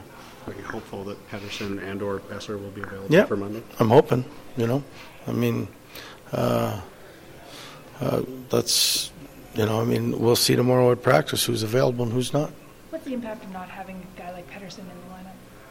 Well, you take your best offensive player out, and usually that's uh, uh, that's not a good thing on any team. And uh, uh, but uh, teams that uh, are good enough can withstand it and withstand injuries and. Uh, uh, and other guys, that's when other guys get the opportunity to show what they have. So, I mean, I never use that as an excuse of somebody not being in the lineup or out of the lineup or what have you. I mean, it's uh, it's their time. It's somebody else's time to step in. What was your impression of Lane Pederson today? I mean, uh, he could skate, you know, and uh, I think if you give it, it's just got to get used to the NHL that you have to get pucks away quicker, you have to do things quicker. In that, in the American League, you have that extra second to get, to do things, and in in this league, you don't have the, that time. Bruce, do you give any consideration to taking Martin out and giving I, Delia? I asked him, and Martin wanted to stay in. And so, I mean, uh, a guy that's been a warrior like that for us, I'm not gonna, I'm not gonna pull him out if he wants to stay in. But uh, I definitely asked him and thought about it, and not because of him, but because you know he has been the, the warrior for us and played every game, and uh, it just didn't look like we were going to be able to catch up. So, but I, uh, uh, I looked at him right in the eye, and he said, "No, I want this." So. That was after two, like in the intermission. No, it was no, no. It was it was during the game at some point. Players know who's in and out of the lineup. When you look at the Jets side, Bruce, I mean, they got six guys out, and they lost two on Thursday night. Yet they have this next man up mantra, and it seems to work for them. Are you hopeful on some level that your players take a look at that team? I mean, not just from the skill part of it, but just having the will to play that hard, regardless who's in that lineup. Well, there's a lot of nights we have that many guys out of our lineup, and we play that hard. It just wasn't tonight. You know, I mean, I think every team in the NHL has the next man up mentality, uh, and guys that are playing in the minors are praying that they get that opportunity to show that the next man up is the, is the thing to do. I mean, uh, they did it tonight, and you know, obviously, uh, we've got a few guys out too, and we could have had the same thing, but it wasn't there tonight. But it was there in Calgary. It's been there in. Uh, uh, Colorado and in Vegas and in San Jose and I mean all these places. But uh, uh, it, you know, it behooves me. Like I, I don't know why that we come up flat at home. It just, uh, it, I don't know. I have no no answer for that right now. That is Canucks head coach Bruce Boudreau after a 5 1 loss on home ice against the Winnipeg Jets. And, you know, he, he says he doesn't have any answers for why the team comes out this way. We've talked about their preparation, but on home ice, they dropped to 5 8 1. They lost by a score of 5 to 1 four different times this year. I I mean, at this stage, do you need Bruce to confirm the the answer for you? No, it's. I think it's more about like how do you have any ability of fixing this? Is is is it fixable? And I think the answer is probably no. You, you'd have to fundamentally change personalities on this team. Again, this group. Well, we can't just do this for three years, three plus years, and say on a random Saturday they'll figure it out now because Bruce said it to the media. You really don't need the coach or the GM to tell you what the problem is here. They're inconsistent. That's what it is. Yeah, we we, re, re, we really do not need to go further than that. No, th- they are inconsistent, but also uh, it's just what about the leadership group? Because we see people t- texting in. I mean, and Trucker James has been saying all night about you know get rid of JT. He's the problem, but bring Bo back. That's that's a wrong you got to fix. But I'm like. What what did Bo show tonight for people to be like, this is my captain? Seriously, you scored a goal. He Bruce talked about blocking shots. He said, "Oh, I don't know. We only had five. You could have had six if Bo didn't get out of the way of one." Again, we talked about that one earlier. But still, I, think you should get. I mean, Yeah. to me, like, I, I, no, I'm sorry. Like, I, I- enough, enough of this BS about. Well, he could have done this. Not good enough. I don't give a you know what. I mean, that's a captain of your hockey team. You're scoring goals, but are you doing what it takes to win hockey games? You're not. I don't care what you say. I don't care you got 22 goals. You're not doing the things you need to win hockey games. Are these guys going to go to a different team and do those things all of a sudden? Maybe. Maybe this the environment you need, but you're not doing it here. Like, so why should you feel like you're losing out on something if you don't bring Bo back right now? Even if JT stays, like, what are you losing out on? Losing out on having a 22 goal scorer in, on, a, on a hockey team that's under 500, who was responsible for two or three goals against but scored one tonight? It's not good habits. The team isn't playing hard. The line changes we talked about. Bo and JT are bad as, as bad as anybody on what line changes. Like what is like what are we clamoring for here? That's what's stunning too. You go through it right now, like the top goal scorers in the league. McDavid's team playoffs. Tage Thompson team they're struggling. Dallas playoffs. Colorado playoffs. Edmonton should again should be going to the playoffs with Draisaitl. Like the teams that are scoring, are, are- a lot of these teams are going to the playoffs here. Yeah. And Bo Horvat's 22 are kind of falling on deaf ears here. A lot of guys getting a lot of empty points on this team. Yannick criticized that. You guys on on Friday, yeah. You know, talked about. He's like, yeah, even Bo, he's got a lot of goals, doesn't have a lot of assists. You know, scoring on a bad team right now. How much of that is sustainable? How much of that is good? How do you Again, feel about that? He's fourth in goals. Uh, I don't think he's top 25 in points. Uh, I'll bring it up here just to confirm. But uh, yeah, he's 44th in points. Uh, Hussein and Coquitlam, how this team can play with so little pride and passion on home ice in front of their own fans. The give a crap meter is so embarrassing. That is uh, Hussein from Coquitlam. Um, this one says, well, went from cringing at Jim Benning's media interviews to seriously cringing at Bald Benning's media interviews. P.S. I'm bald, so I can say this. That's what one person texting in says. I mean, th- and I'm, I'm reading the good ones. Yeah. Like, I'm actually reading the good ones. Like, if you think these are the harsh ones, there are ones I can't read. But that's kind of the tenor of the messages coming in about Patrik Allvin tonight after he was in After Hours. Yeah, uh, this one, Nate from Comox, pure comedy. How Allvin mentioned building brick by brick multiple times, and Rutherford mentioned pecking away. When are people going to listen to what they say? They are never going to make big change. They are scared that they can't replace the talent. It's embarrassing. That is Yeah. from Nate from Comox. I'm going to read this one from Brant, Dan and Brentwood because I think he nails it here, uh, the overall point. When Rutherford was honest, everyone complains that he made it awkward for Boudreau and the team. If Allvin comes out and says they're going to trade players, then he makes it weird around the team, lights the media fire, and, and shows his hand to other GMs, which weakens the trade potential. Obviously, he can't be forthcoming. It's just a waste of time to have, an on, have him on, Dan and Brentwood. Ha, the, the waste Well, of time part- waste to have him no, on. Hey, the, people want to hear from leaders. They're accountable. This is the game, man. Honestly, half of the leadership is avail- availability. You know what I mean? Just are you available to answer? Don't Mhm. but at least be available. How many times with the previous regime was there an absence of leadership? How much time? How many times did we talk about that? Like, who's answering to this? At least these guys are available. It's Rutherford, Allvin. They're constantly available. That that's something that's happening. But to Dan's point, Rutherford got roasted for being overly critical. Unless you make changes and change his team, Bik, I don't think it matters what these guys say. Because until things change, everything can be interpreted negatively or positively, but especially negatively. And until we see a different roster, I think whether they come out and they're honest or whether they come out and they're coy, the fan reaction is going to be the same thing. Rutherford got roasted on our text inbox after he went after Boudreau. People talk about how classless that was and how, how he shouldn't be going after Boudreau. Back to being stuck. And again, that's why if you're this management group and you're stuck for for the here and now, like at some point this will become unstuck. But are you willing to absorb that negativity and that fire? And do you have the constitution to deal with that and still see the logic through it all? Uh, we'll, we'll get to more of your reaction on the other side. There's one text that has it figured out. Uh, we'll read that text that has it figured out, and we'll also get to more player reaction after the Canucks lose 5 1. It's Sat and Bik on the Canucks Central postgame show on the Home of Your Canucks, Sportsnet 650, and the Sportsnet Radio Network.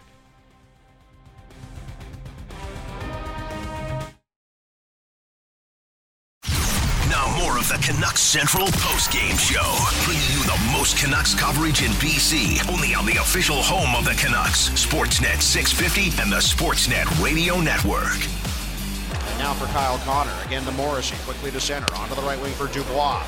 Trying to get around Lazar to the front of the goal. Backhand pass into the slot for Connor. He scores!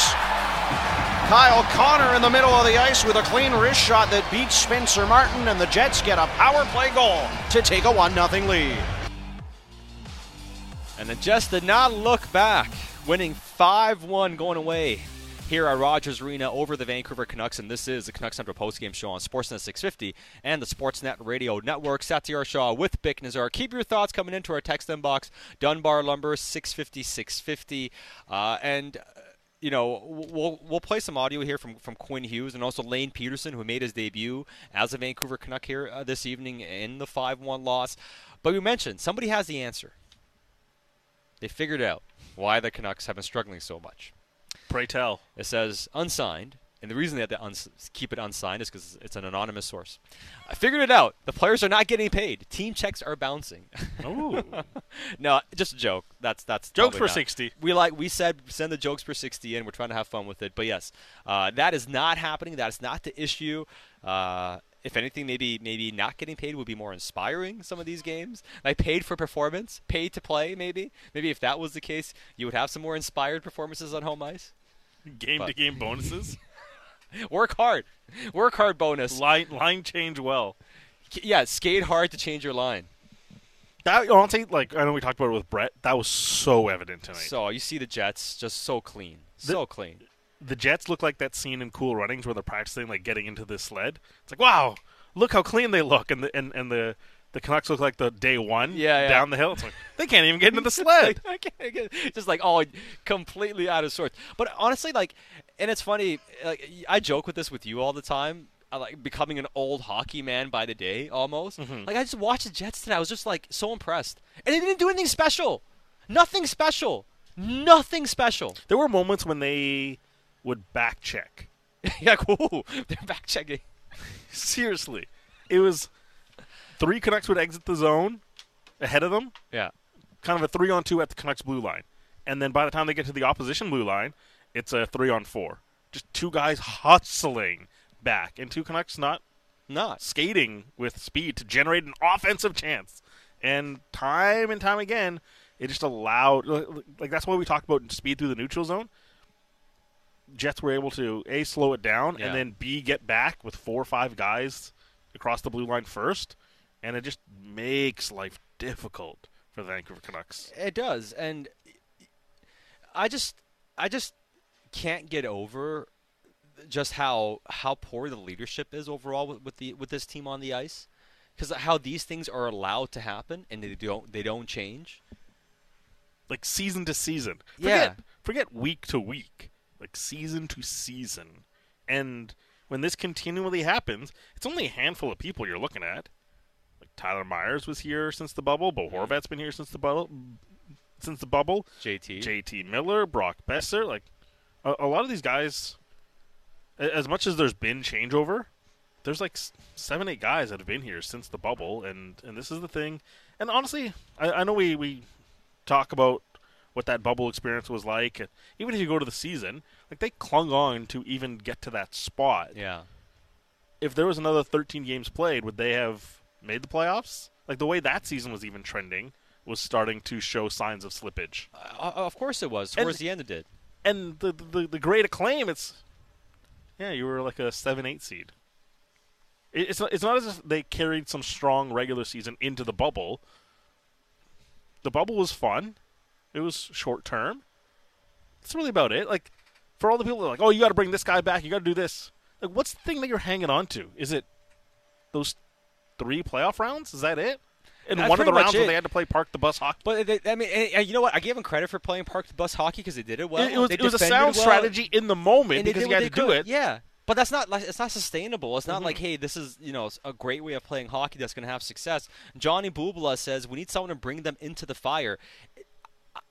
I- I'm gonna have my eyes I- roll. I to the want some people that head. make the fire. How about No, that? Yeah, but um, last year I lost it. People were like, you know, they're like, oh, they're missing Ma. They need him to drag. Like, why do these guys always need somebody to drag them into the fire? What about the leaders of this team? What about the guys that are supposed to set the standard? The guys making the money, the guys wearing the letters on their jerseys. Why are they not setting the standard? Why are they not dragging a team into the fight? Why does it have to be a guy making 1.1 million and Tyler Motte coming in to inspire you? Give me a break. Like I'm so done. I'm so done watching these guys and trying to be like maybe no no like it's like it's it's completely inexcusable. And if you think this leadership group is going to fix it, they're not. They're not. They've shown their they're showing their asses. We know who they are. You know, like they are who they are. That's why we we talk about it. it's like oh, Bruce is it's not even the same team. Sometimes we can't figure this out. We don't need to spend any more time figuring this out. I don't need a, a quote from the coach or a quote from the general manager to confirm what this team is. This team is inconsistent. This team is irresponsible. This team, for large stretches, is unprofessional. Mm-hmm. I'm very much and, so. And, and there's there's frustrating nights, like tonight. Yeah. That's when, when you have poor habits, and and and you don't key on specific details. Again, something as easy as line changes. Just work hard to get to the bench. When that stuff doesn't matter to you, why should the big picture stuff matter to you? Exactly, hundred percent. Hundred percent. Johnny says, "You took the bait." Listen, I, I need to take something. That's what we're here for. I'm here. I'm here to give you something, S- some sort of performance here on the post games. We got to give you something uh, to, to chew on.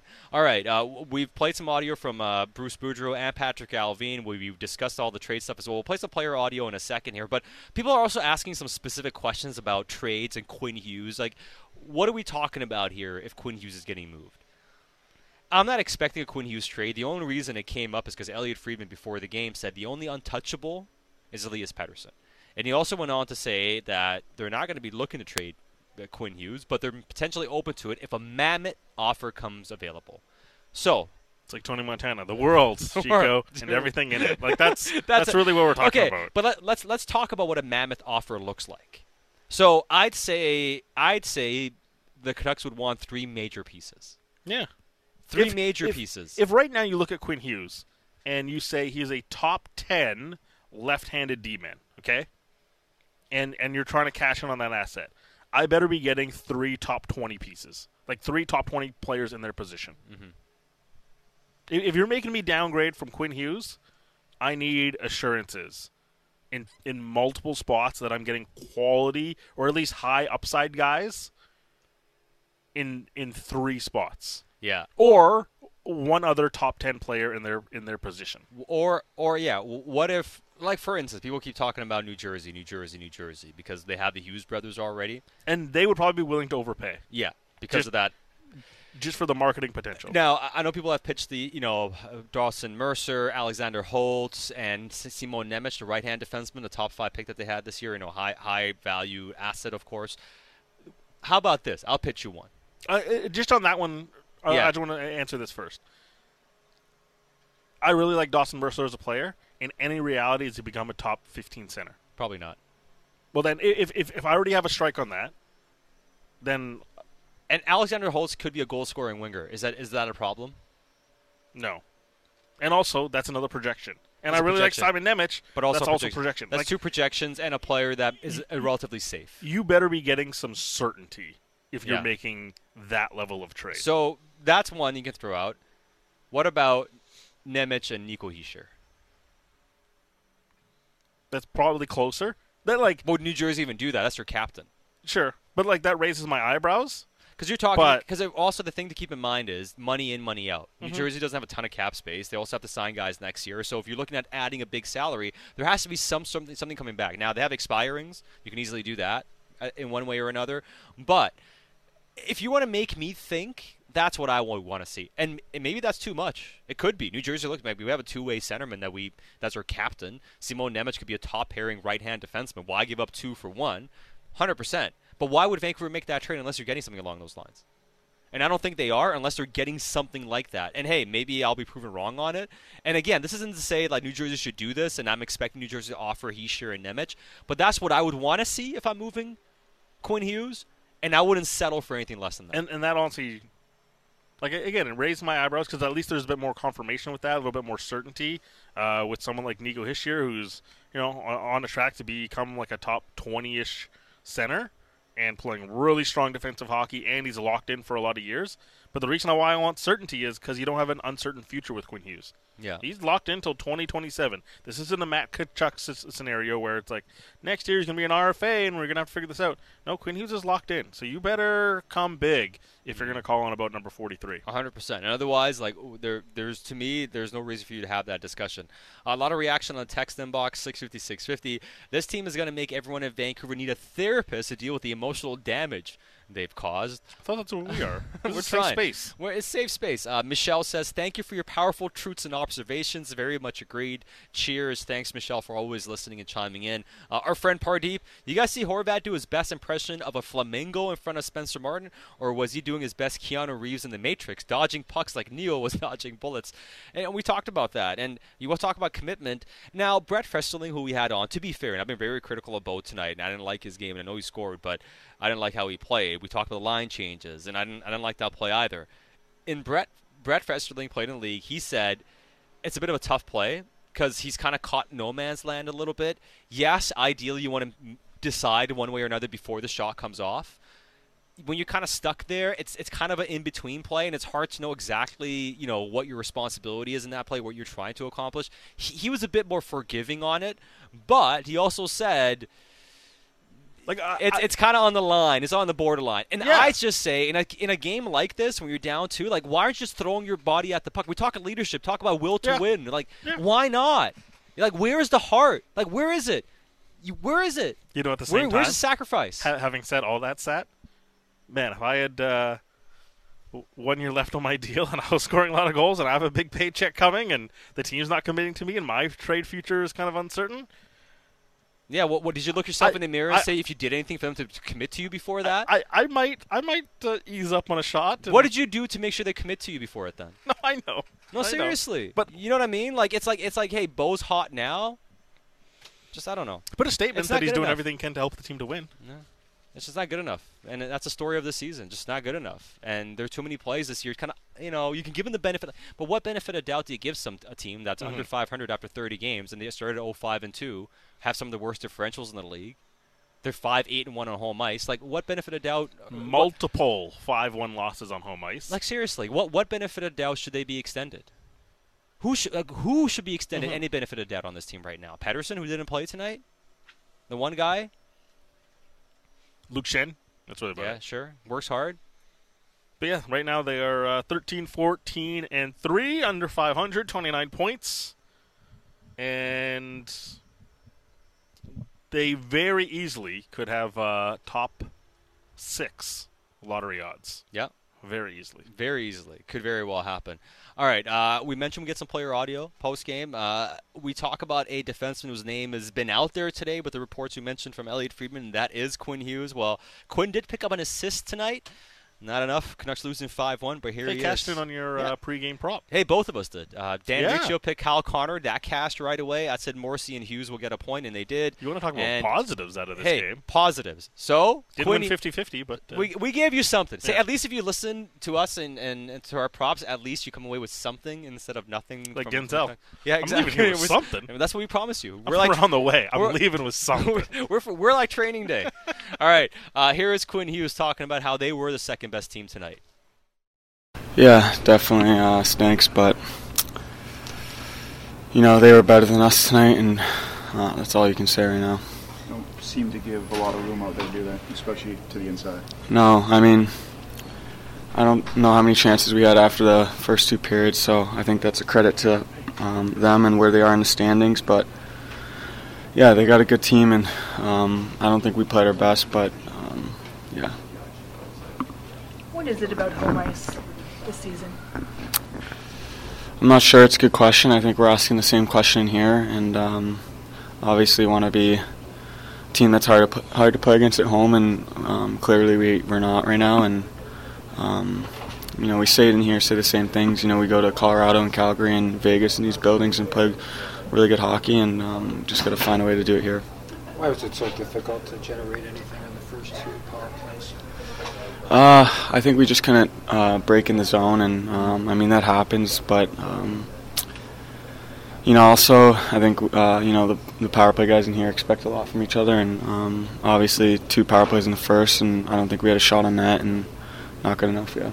How different is it Yeah, it's very different. I mean, he's one of the best players in the league. Anytime you take a guy like that out of the lineup, I mean, you're probably taking, you know, at least two, you know, grade A chances um, a game that he's creating, and also in the D zone, he's been, you know, probably, you know, just as good as anyone on our team. Um, so yeah, he's obviously a vital part of the team, and um, take guy out like that is, you know, you're gonna miss him. But at the same time, like we still have a lot of good players in here where uh, we gotta play better than that. I I enjoyed playing with him. I think he's um, played really good, and we're moving pucks well together. And I thought the first 40 we were great together, and then you know down three nothing, pressing a bit. But um, I thought he's he's played really good. Yeah, very very very good player. Yeah. That is Quinn Hughes after a 5 1 loss for the Canucks on home ice. Their eighth regulation loss on home ice so far this season. And uh, it is time now to bring in the closer. The man we call the triple threat. The man does it does it all. You see him on TV, you hear him on radio, you read him on digital. He is Iain MacIntyre. There we go. We're on it. I'm not worthy. you get it. You still get the Uh, intro. Not worthy. It's cold in here tonight. The heater's not on. Oh, I think the uh, yeah. I think you've got you've Well, got the takes were so hot. We just you've got no producer. Is it, what do you call Cam. Cam? I mean, not what you call Cam, but what do you call the, executive the producer. position of what he does Uh, there? uh, So, executive board. producer, also uh, boss. Okay. So I guess maybe No producer on site, no heater on site, we call him the guy. no Canucks on site. no Canucks on site. Uh, the the um, general manager met with met with uh, Scott Oake post game. Uh, and You're going to have to tell me everything he said. He didn't really say didn't miss anything. much. Didn't say Okay. anything. It was nine minutes of talk without saying anything. It was Patrik Allvin. It was Patrik Allvin. Yeah, which has a lot of people upset because he didn't say anything. So you know how that goes. But the reality is, the Canucks another listless performance on home ice, and for all the talk about change, there's nothing on the horizon that we're you know going to see here. It, it really does feel like Groundhog Day a lot, doesn't it? I know that you know they won a lot more recently. They're kind of flirting with 500 and everything, but the same game stories being repeated time and time again on home ice. What is it the Big says about that? It's you use it for the Seahawks. Every but game, it yeah. applies. Yeah. Uh, uh, every game is different. Every game is the same. Yeah. Yeah. Uh, Isn't doesn't that explain? It kind of does, doesn't not, it? But not by the game. Not every game is the same, but every week is the same. Yeah. There You we they, go. They The, get the storyline ends up the same. Yeah, they they have a chance tonight to get back above. I say back above. Get above 500. They haven't been above 500. Mm-hmm. No. They have a chance to go above 500, They've had it twice this season. and they don't so much fall backwards as leap there willingly. Like they they just um, you know as as people have pointed out, people on the team they just didn't look like the team that they were in Calgary, and it, and it's impossible to to explain. They can't explain it. We try to explain it, but they can't explain it. You know, Ethan Bear. I had a conversation with him on my own briefly after the game, and you know he's pretty astute and he's he's to the point. And remember, he came. It wasn't a happy year for him in Carolina, but he saw a winning team, and he was part of a, Yeah. a team that won a lot of games. Just like you know, Curtis Lazar saw what a winning team looked Yeah. like in Boston, and and uh, Luke Schenn, you know, prior to that. And, and the message is, is the same, and what what from all of them, and and what uh, what he, Bear said was, you know, the game is won along the boards and in front of the net. That's it. Yeah. That's it.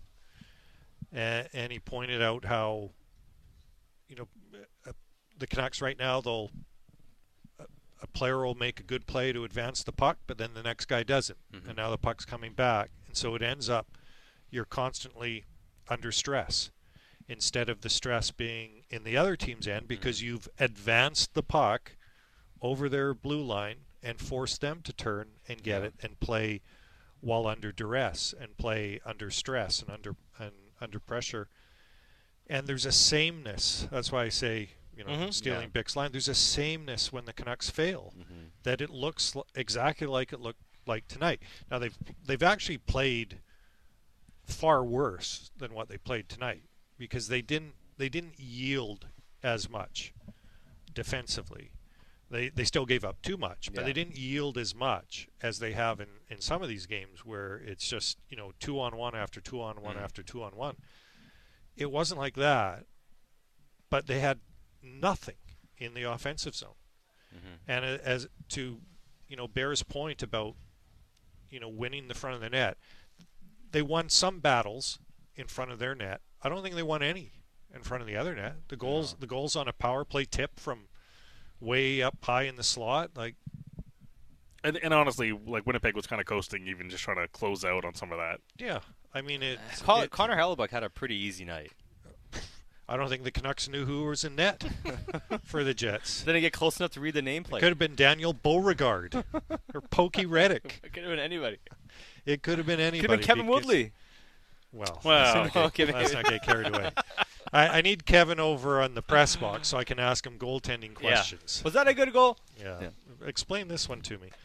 But it just, uh, yeah, you know, it, it's like a team that can't that can't stand prosperity, and and maybe part of the catch twenty two on that is because when they do sense prosperity, they just stop playing. Yeah. You know, I mean, my goodness, they had 40 terrific minutes in Calgary. Why why would you need to play another game after that? and, th- and they that- had one. They had won four of their previous Yeah. five. You know, they're on a, a bit of a roll, but certainly not at home. The other thing that that Bear said, and I didn't have a chance to really, you know, f- uh, flesh this out with him and, and know exactly what he meant, but he said, "We've got to stop having fun and just get to work." And I think my guess is that's kind of what he's alluding to. Like, it, it's too pleasant Yeah. around the team for being 500, and and there's too much satisfaction with having pulled themselves to the cusp of the playoff race. They're not right now. The you know, game below 500. I don't care what the points say. You're not in the playoff race when you when you're below 500 but whatever the points say, i it's there's starting to be some separation, right? So, you know, the, stop having so much fun and get to work. You know, we've heard Bruce use the phrase "scared to lose" as well.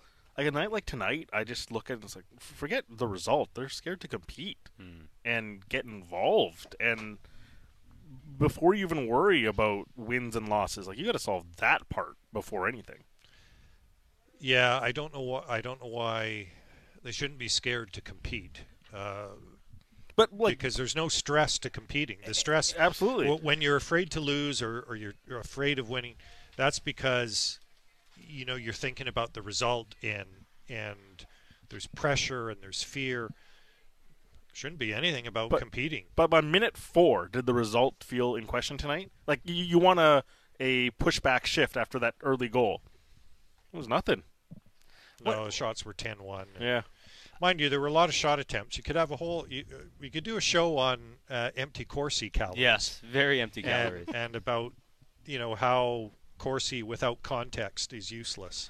Hundred percent. But now, I know maybe I'm trying too hard to find the descriptor, and maybe it's just a negative descriptor. But they're, I wouldn't say they're arrogant because I find at least the arrogance would be more successful. I think to some degree, unless it's just kind of like, is it hubris to some degree? Maybe that's the word. No, I think it's just naive. Is it naive? But but that shows immaturity, or doesn't foolishness, it? Foolishness would be a, a less generous way of putting it. So say, so I'd say we we put it towards foolishness, naivete slash immaturity. Like, is that what it is then? Well, is that the, it- is that the I, I don't like the word immaturity because uh, although who it was J.T. Miller used Yeah. that about the team earlier Yeah. this year. I, I don't. It's it's not that it doesn't apply, but it implies that they have so much, so many young, inexperienced players mm. that they can't do this. Like that's part of the reason Right. they're just too young and inexperienced, and that's that's not the case. No. You know, they have enough older players to offset those those younger players. I don't think it's arrogance. I just think it's and, and let's we'll try to be generous naivety because they've never been a, a, a winning team, but mm. for you know that bubble magic in Edmonton. And yeah, they won a lot of games in the second half last season under Boudreau, but we all know that it was garbage time, and Yeah. on some level they should know that as well. So uh, I think it's a team that doesn't know how to win, hasn't figured out what it takes to actually string together uh, not just oh we played well for two games, but play well for 20. You know, Yeah. and very few teams play well for 20, but uh, the good teams out of 20, they maybe only play poorly twice. Yeah. And maybe they have some other nights where they scuffle but they do enough, and maybe they play well for you know 12 to 14 of those 20 that's what they need to get to instead it's play well for a couple and oh maybe we got it figured out Yeah. and as soon as you think you got to figure it out that's when you're going to have a, a game that looks like tonight It just feels like like this is who they are, right? They're they're, they're going to be inconsistent. They're going to be wild swings, and when it's riding high, it can ride high. When it's peak, it's going to look like it did tonight. And we were kind of just talking, okay, what is the next wave then? What's the next era of Canucks? And at the same time, it just it just feels stuck right now. I, I I'm not even sure if the solutions that Yeah, are it- presented to the management are good solutions right now. Yeah, the, it feels stale. Mhm. Yeah. And we've used that word to describe uh, typically regimes, uh, but sometimes lineups or rosters. And there's been a lot of turnover. Like if you know people think that Allvin and Rutherford haven't really done anything. Well, they haven't done anything at the top. Mhm. but there's a lot, uh, eight or nine players, I think, in, in the last year. Yeah. Right, but it's all fringe pieces. Right, but there's still eight or nine Yeah. players, but there's a staleness to just the group. Well, it just shows and- the and- core is and the how- problem, doesn't it? Well, I hesitate to agree with you because, you know, if you're building a team, having Miller, Horvat, Pettersson, Hughes, Demko, that mm-hmm. should be really good. Yeah. You know, that should be a good core on which you can build, but it just feels like the the the tone or, or the mood or the the aura Yeah. around the team. There's a it's word it's for it. just it's just stale. The You values know, are bad. it's- They're not good. there's a sameness to to all of this, and I, I, I wonder where they're going Mm-hmm. as well. I mean, the it it's going to be up to Rutherford and Allvin, but again, I, I and I'm not letting anyone off the hook by pointing out the obvious. I think there's been six trades Mhm. since the season started. The Canucks have made and, three of 'em. And the and the most significant trade Yeah. was Ethan Bear. Yeah.